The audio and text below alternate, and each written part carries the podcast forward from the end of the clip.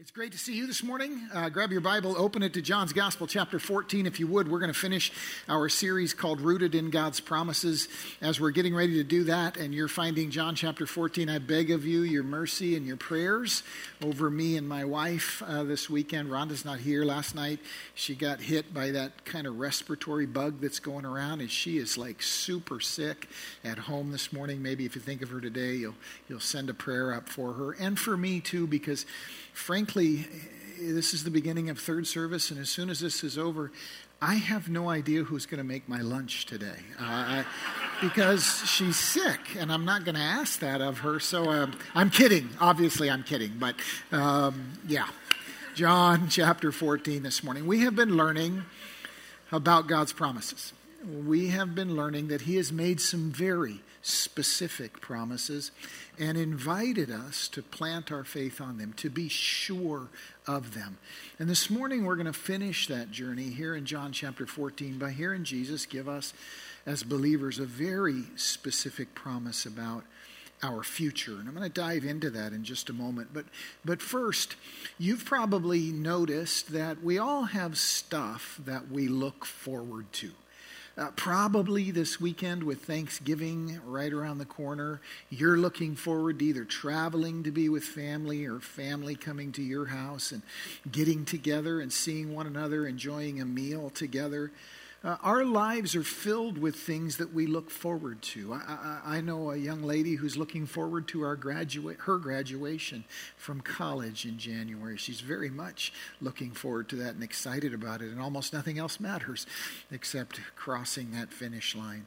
We have some other friends who, in a week, are going to be moving into their new house, and and uh, they're very much looking forward to that. A lot more space for their kids.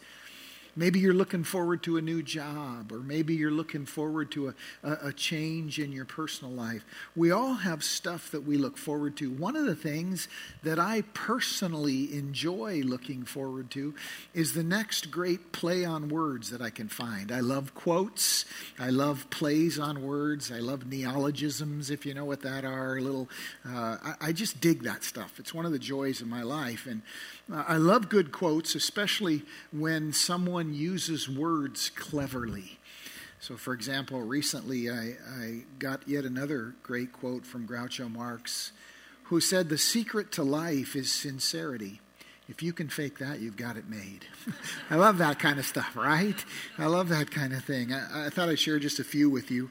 What's the best part about living in Switzerland? Not sure, but the flag is a big plus. Ah, right. See, I love this stuff. Um, here's an old one. A three legged dog walks into a saloon. He slides up to the bar and says, I'm looking for the feller who shot my paw. Right. Yeah, yeah, yeah. That's terrible. The next one's better. A seal walks into a club. Yeah, yeah, yeah, yeah, yeah. Bear with me. Police arrested two kids downtown yesterday. One was drinking battery acid, the other was eating fireworks. They charged one and let the other off. Just a couple more. I know you're not looking forward to it, but I am. So, uh, a group of chess champs checked into a hotel and were standing in the lobby bragging about their latest wins. The manager came out of his office and asked him to break it up. Why, they said. Because he told them, I can't stand chestnuts boasting in an open foyer.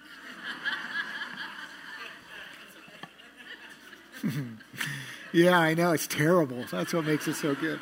The last one, you could say, you could say that a fortune teller with dwarfism who murders someone is a small medium at large. make me stop, make me stop. I'll stop now. What is it that you're looking forward to? You know, we all have stuff that we look forward to. And the beautiful thing about looking forward to something is that it changes the time in between. When you know you're looking forward to something, the time between now and the something is changed by what you're looking forward to. You know, this last year, my wife and I were blessed for the second time in our lives to go over to Europe and ride our bikes around for a few weeks. And we just had a fantastic time. And it was about this time last year, the year, you know, uh, last Thanksgiving, that we kind of looked at each other and said, okay, we think we can do this. You know, we, we found cheap tickets and all this kind of stuff. We think we can actually pull this off. And we put it on our calendar. And can I tell you that between then and when we went, there were so many moments when the fact that we were going to go do that helped us, ministered to us, lifted us up. You get busy, you get crazy, you get overwhelmed, and we would look at each other and go, Yeah, but come August, we're going on an adventure. It's kind of the theme of our house. If you come and look at all the decorations, it's about going on an adventure. So, you know, it changed the whole year. We went through some tough times in the late spring and early summer, but in the middle of them, we're, we're looking at each other and going, Yeah, but in a couple of months, we're going on an adventure. The reason I bring that to our attention this morning is because the promise that God makes, that we're going to explore this something this morning, is intended to impact you in the same way. God gives it because He knows that if you'll receive His promise, if you'll believe in it, it will change the meantime. It will not only reveal to you something in the future, it will change the meantime if you will believe in and receive that promise. You see, promises are meant to create anticipation. God's promises are meant to create anticipation because there is always more of Him. You see, as human beings, we are created with an endless capacity to look forward because God is infinite. Because no matter how much of Him we have discovered and enjoyed and experienced, there's always more. There's always more. And so He gives us His promises, His promises to create that looking forward, that anticipation, which changes the meantime. I invited you to turn to John's Gospel, chapter 14. Let's, let's listen to Jesus talk to us here for a moment, then break down what he said. Understand the context. This is the Lord's last night on earth in what we call his incarnation. He's with us as a human being, but he's about to go to the cross, be resurrected, ascend to the Father, and send the Holy Spirit. And he, he's going to tell the disciples it's actually better for us to be with the Holy Spirit because the Holy Spirit can be on the inside of us as well as on the outside of us. And sometimes we think the best thing in the world would be to have Jesus here physically. He says it's not. He says it's better with the Holy Spirit. But in the context of that moment, that night, he gives to his disciples, to us, a very specific promise. Let's listen to him. John chapter 14, beginning with verse 1. The Lord is speaking, and he says, Do not let your hearts be troubled. Trust in God, trust also, or likewise, in me. In my Father's house are many rooms. If it weren't so, I would have told you. And I am going there to prepare a place for you. And if I go and prepare a place for you, it means I will come back and take you to be with me, that you may be where I am. I am going to prepare a place for you. Now, before we dig into some particulars in that promise, before we make crystal clear the nature of that promise, listen to how Jesus sets up the promise. There's two sentences that precede the promise. Look at verse 1 of chapter 14. Jesus says, Don't let your hearts be troubled. That's the first part of the, the setup for the promise. God makes promises to us, church, about the future to help us with today to overcome the temptation to be troubled by what we see today in our world, in our lives, in the lives of those we love.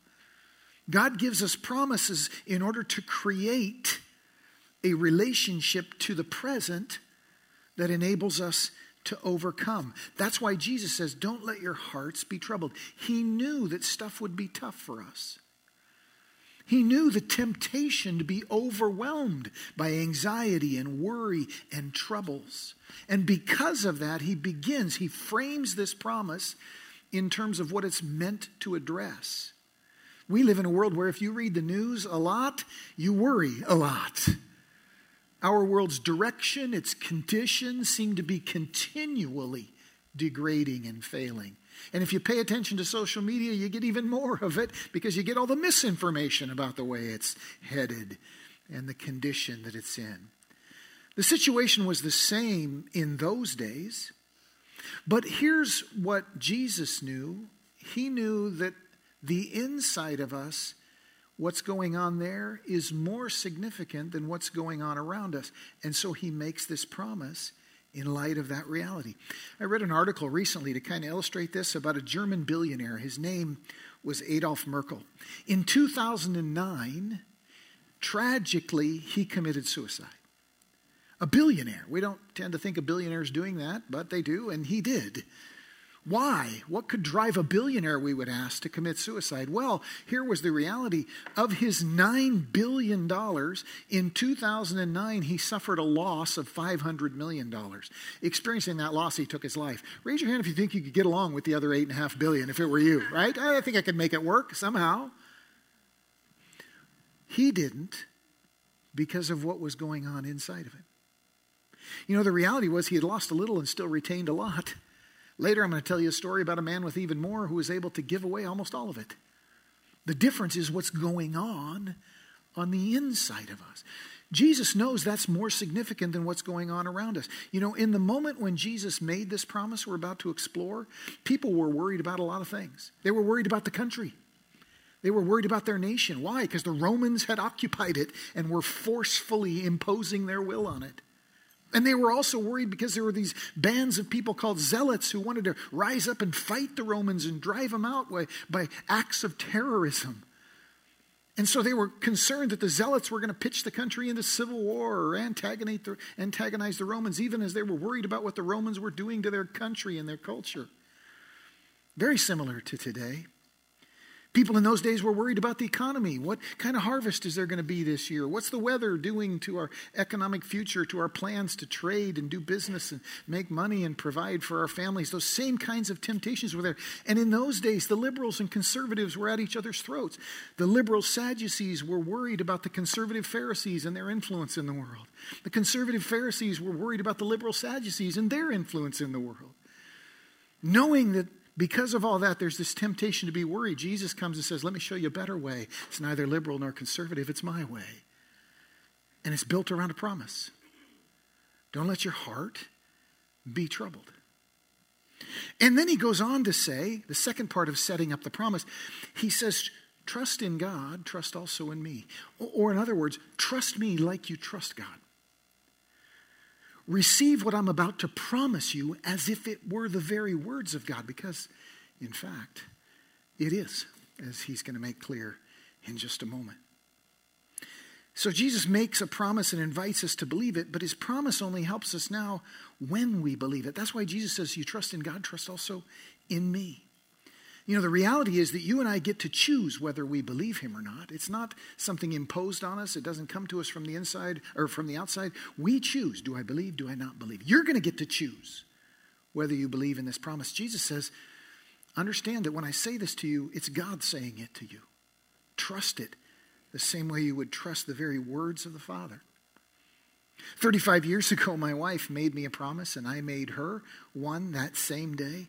And that promise was to stay together all the days of our life in the bonds of the covenant of marriage, to be committed to one another for a lifetime. 35 years later, I am more sure than ever that she's going to keep her promise. And she's more sure than ever that I am. And that certainty creates the meantime. That certainty creates the blessing of the marriage in the meantime. You see, that's how a promise affects the present.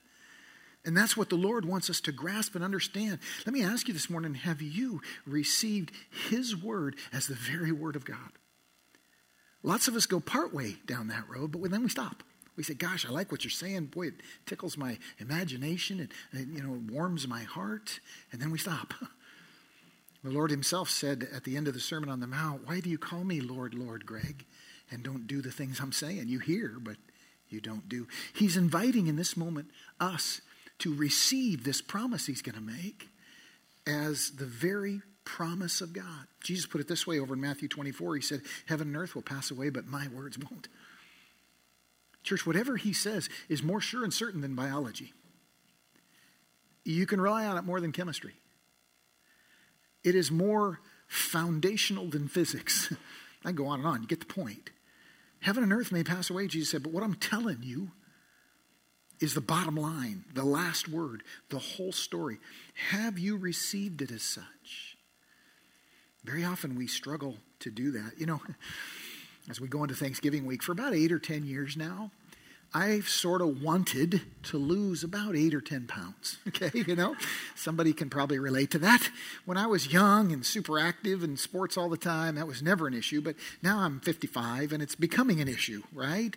And so I've got these eight or 10 pounds that I'm, I've thought for years now. Gosh, I, that, you know, I want to lose that. And so I have some friends who've lost much more than that. They dramatically lost weight. I have one buddy who's lost 70 pounds, you know. And so I go to my friends and I say, man, how do you do that? Because I only need to do it a little. You're obviously way better at it than me. So how do I do that? And my friends always tell you the same thing. They say, Pastor Greg, you're going to have to change your diet. now, every time I hear that, here's what I do I go, yes, you're right. And then another part of me goes, but I'm not going to do that. because I have a better way. See, I've been working on it for eight or 10 years, okay? My better way is to run more. My better way is to go to the gym more. My better way sometimes is to get very spiritual and have fasts, just skip food for a whole day. And what's happening in that moment is the eight or 10 pounds are staying there because the truth is, unless my diet change does not happen, and the reality is, I believe what my friend says to me, sort of. Jesus is inviting us in this moment to take it beyond that, beyond sort of, and to believe his promise is the most reliable thing we will ever know in our entire lives. Because that changes now. When you believe the promise, it changes the meantime. So let me ask you this morning before we look at the promise itself who do you choose to believe about the future, about your future, about eternity? Jesus or yourself? Jesus or what, you know, some pop musician recorded in a song that made you cry, you know? Who do you choose to believe? I remember, and every parent will relate to this, when our son Isaiah was very small, he was a toddler, and on a summer day, he got a big splinter in the bottom of his foot, you know, climbing fences, doing what boys do. And so he got this big splinter. And I remember seeing him come hobbling towards me in the garage on his foot, crying, bawling because it hurt, face red, tears everywhere, snot coming out of his nose. Dad, help! Right? And then every parent's experienced this. You could see what was going on. He had this splinter in his foot. So what do you do? You reach for his foot in order to help. And what does he do? Ah, don't touch it. Okay. Well, son, what do you want me? You want me to get the splinter out or not? Yes. Okay, you're going to have to let me touch it. No. And you go through this thing. That's the same thing we go through with God and His promises. We say, Oh, God, I want that, but I don't want to give myself to it. Jesus says, Hey, what I'm about to promise to you is meant to be grabbed onto, is meant to be owned, because it will change the meantime. It will change everything between now and the fulfillment of that promise. It will change your everyday life. It will change your life if you'll believe in and receive the promise. That's why he sets it up the way he does.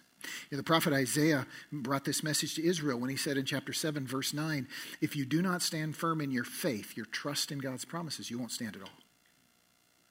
And see, that's the thing. A promise can make all the difference between doing right and wrong. A promise can give you the strength to say no to sin, the strength to say yes to what's right and good, to virtue, to Christlikeness. When you know the when you know and believe in the promise, you know you're able in the meantime to set lesser things aside. You know what we call that? We call that growing up. We call that maturity. We call that the Christian life. So, having set up the promise that way, then the Lord goes on to make the promise. That's the last thing we'll talk about this morning. Here's the promise. Look at verses 2 and 3. In my Father's house are many rooms. If it were not so, I would have told you. I am going there to prepare a place for you.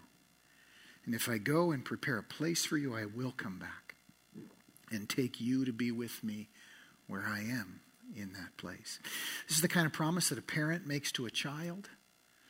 This is the kind of promise that someone who knows what's going on makes to someone who doesn't yet know or fully understand what's going on. And it's from that spirit that Jesus speaks. And I want you to notice a couple things just in passing about his promise. First of all, catch this, friends. He says, In my Father's house are many rooms. The picture is not of a vast resort where you can get away from everybody. That's not heaven, that's actually hell. The picture is a place where we come together into a communal life, into a together life. In my Father's one house are many rooms. This is important to grasp because, church, understand something. Heaven is a communal place.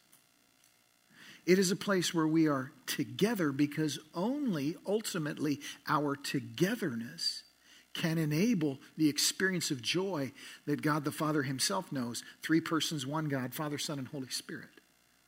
God Himself is fundamentally communal in a way beyond our full ability to understand, but nevertheless explicit and real in His Word. And Jesus is using that chord as He sings this song. He's saying, in, our fa- in my Father's house are many rooms. We don't get a house all to ourselves. We are made, understand something, church. We are made for friendship, for fellowship. We are made for togetherness. We are made to be part of a group. That's why the Bible says, for example, in 1 John chapter 4, verse 12, no one has ever seen God. Parentheses, not because he's invisible or distant, but because he's so big and so close. Think about that someday. No one has ever seen God, but if we love one another, God lives in us. You see, our faith is fundamentally communal. Some people think, oh, I can't wait to heaven to get away from everybody. No, that's hell. and I say that, can I just tell you, I say that as a card carrying introvert, okay? That's my nature, A to Z. Ask my wife sometime. I love being alone, but when I became a believer, I learned that while there's nothing wrong with solitude, in fact, there's something very right and healthy about it in moderation, my soul ultimately needs fellowship and friendship. God taught me that people are the most important things He has to give to us after Himself. People, other people, relationships, what the Bible calls fellowship. Now, for those of you who are sitting there like introverts, please, like me, introverted, please notice that it also says are many rooms, meaning you can go in your room sometimes and close the door. You're still in the house, but you get some time alone, right?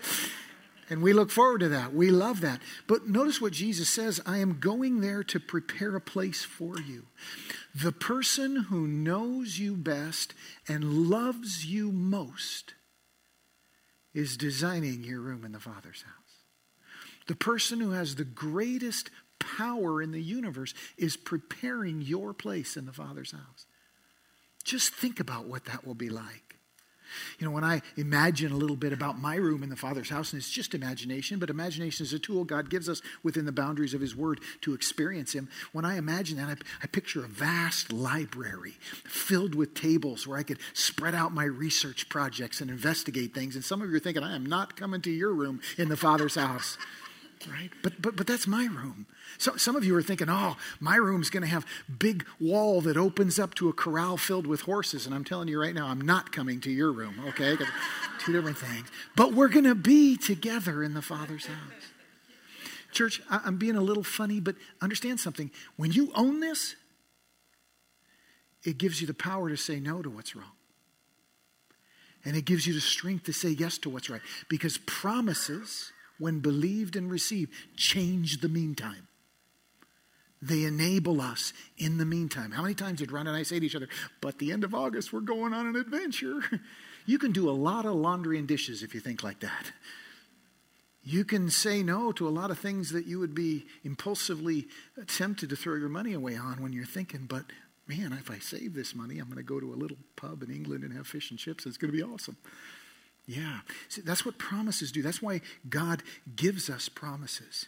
I am going there to prepare a place for you. You know, every every spring, uh, some of you know I go to Phoenix uh, with my nerdy tribe of guys who fly from around the world. And it's about four or five hundred of us. We get together at Arizona State University for a week. You don't want to go. But when I go and I walk through that door, I know I'm stepping into my place. I know I'm stepping in among my tribe and there's going to be a table already that'll have my name on it and whoever I'm going to be hanging out with for the week. And, and we look at each other and we all go, This is cool. We're the same. I had one guy say to me a couple of years ago when we walked in the door, and I've been going to this for 25 years, and he has too. And he looked at me and said, Hey, Greg, here we are spawning back to our habitat like salmon. you know? But here's the point It's where you want to be, it's where you belong. Jesus says that the Father's house is like that. It's where you belong. It's where you're made to belong. And He is preparing a place there specifically for you. Now, if you believe that promise, then the hard stuff He asks you to do in the meantime gets a lot easier. And the easy stuff He calls you to in the meantime is injected with huge doses of joy as you think to yourself, ha, ha ha! I know where this story ends. I know what's at the end. At the end is my room in the Father's house with all my brothers and sisters. To own that promise makes all the difference. Let me challenge you this morning. We're almost done. Do you believe that? Jesus wants you to hear that promise as if it comes from the very mouth of God because it does. You trust in God, trust also in me. Now, the last thing this morning that the Lord says to us is actually found in the verses we didn't read, verses 5 and 6. And at the end of verse 4, having made that promise, Jesus says this He says, You know the way to the place I am going. He says that to the disciples. Well, they're like, What? We don't know the way? Boy, we'd like to know the way, but we don't know the way. And so when Jesus says, You know the way to the place where I'm going in verse 4, Thomas steps right up and says, Lord, we don't know the way.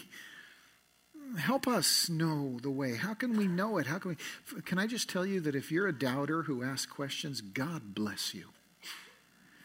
Doubt is the first step to faith because doubt cares enough to ask a question, which means it finds an answer. There's a lot of lazy people who never doubt because they never care about the answer. It's the doubters that lead us forward. And Thomas in this moment is that guy. Lord, we don't know the way. And then Jesus says something profound, church. Look at verse 6. It's a big deal because we're almost done. He says, I am the way. I am the way and the truth and the life. In other words, the way to the Father's house, to this place He's preparing for you, isn't a, a, a, road you travel or a ladder you climb or a mountain you conquer. It's not something you do at all. The way to the Father's house is, that Jesus is promising is Him personally. In other words, you don't go there under your own power, He takes you there under His. I am the way. Boy, that's a big deal because what we tend to do is inject ourselves into God's promises. God gives a promise, and we say to ourselves, well, if I hold up my end of the bargain. But that's never been the pattern in which God gives his greatest promises. Right from the very beginning, when he called Abraham, he made him a promise and asked nothing for Abraham except to believe in it. And in the same way, in this moment, he asks his disciples only to believe in his promise. As I said a moment ago, our tendency is to assign ourselves responsibility for his promise. But when we do that, we interfere with the promise. He makes it come true, we believe it, we receive it. But we're so reluctant sometimes to do that because we have a different religion. We cling to the great American paganism of hard work and self reliance. And we believe in that more than the gospel of grace. And so, because we believe in that more than the gospel of grace, we can't grab onto God's promises, and the meantime isn't changed, and we lack the strength to say no to wrong and yes to right, and, and everything turns on that promise. I said I was going to mention another billionaire. In, in June of 2006, Warren Buffett, the world's second richest man, said that he would donate 85% of his $44 billion to charity. So Adolf can't live with, you know, uh, eight and a half billion left over out of nine, but, but Warren's going to give away most of 44 million, billion. When asked why he was doing that, here's what he said There's more than one way to get to heaven, and I think this is a great one. Jesus said he's absolutely wrong. Warren, that way doesn't lead to heaven because you can't get there under your own power. Jesus is the way. He takes you there and promises to do so if you'll receive his invitation. If you'll believe in what he says. No one comes to the Father, the Lord says, verse 6, except through me. I got to take you there, and I will, if you will receive my promise, if you will believe in. Church, your Lord wants your belief in Him to move from a general sort of affirmation in His direction to a specific awe that causes you to treat his every word like the eternal thing that is. That causes you to treat this promise like the most sure and certain thing in your life. Because when you do, it changes the meantime. When you do, it changes everything. Finish with a story this morning. The first time my wife and I came to Enumclaw was about 25 years ago, and We'd never been here before, knew nothing about it. And, and we came because we were bringing a group of college age young adults on a uh, church trip. It was a whitewater rafting trip. We were going to come and come up and raft the Green River. We, we were big rafters for many, many years, decades. And uh, we heard that the Green River, for about two weeks a year, ran at class five, and we were young and wanted the hard stuff. So we brought our group up here to do that. And we were pretty experienced rafters, so we got out and we're running the river and we're having a great time. And then, actually, not far from the bridge down here over the gorge, we experienced something we'd never experienced before. Our, our boat got sucked in a rapid, a bunch of white water uh, in amongst the rocks, and literally torn apart and sunk. And the six of us that were in that boat were left clinging to rocks in the middle of this raging white water, water up to our shoulders. The company that was uh, taking us on the tour, they obviously saw their economic future flashing before their eyes, and so they leaped into rescue mode. And they were pros, they knew what they were doing. So they had parties on either side of the river that got up high and they strung a line across the river. And then from that line, they hung down another line with a big buoy on it into the river, up water from us, and then floated it down so that we could grab it. And the, uh, the instructor I can remember shouting at us, grab the buoy and let go of the rock and just hold on to the buoy, and we'll reel you in. Well, I was like 30 years old and way too macho to take that kind of advice. And I wanted to think I can get out of here in my own power. I can swim out of here. And I even said to the guy, I think I can make it. And he looked right at me and he said, No, you can't. Wait for the buoy, hold on to the buoy, and we'll bring you out.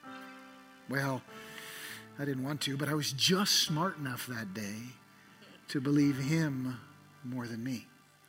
And so I grabbed onto the buoy, and when I got into the white water, I realized I'm glad I grabbed onto the buoy because I couldn't have swam out of it. But they pulled me out, and I was rescued. In the same way, Jesus says, You can't do this on your own. You can't get there on your own. I am the way. But if you'll believe in my invitation and receive it, I'll take you there. I'll take you to the place you belong. And if you believe that promise, it will change everything in the meantime. It will change everything in the meantime. So the question this morning is will you believe his promise? Would you bow your heads with me and close your eyes?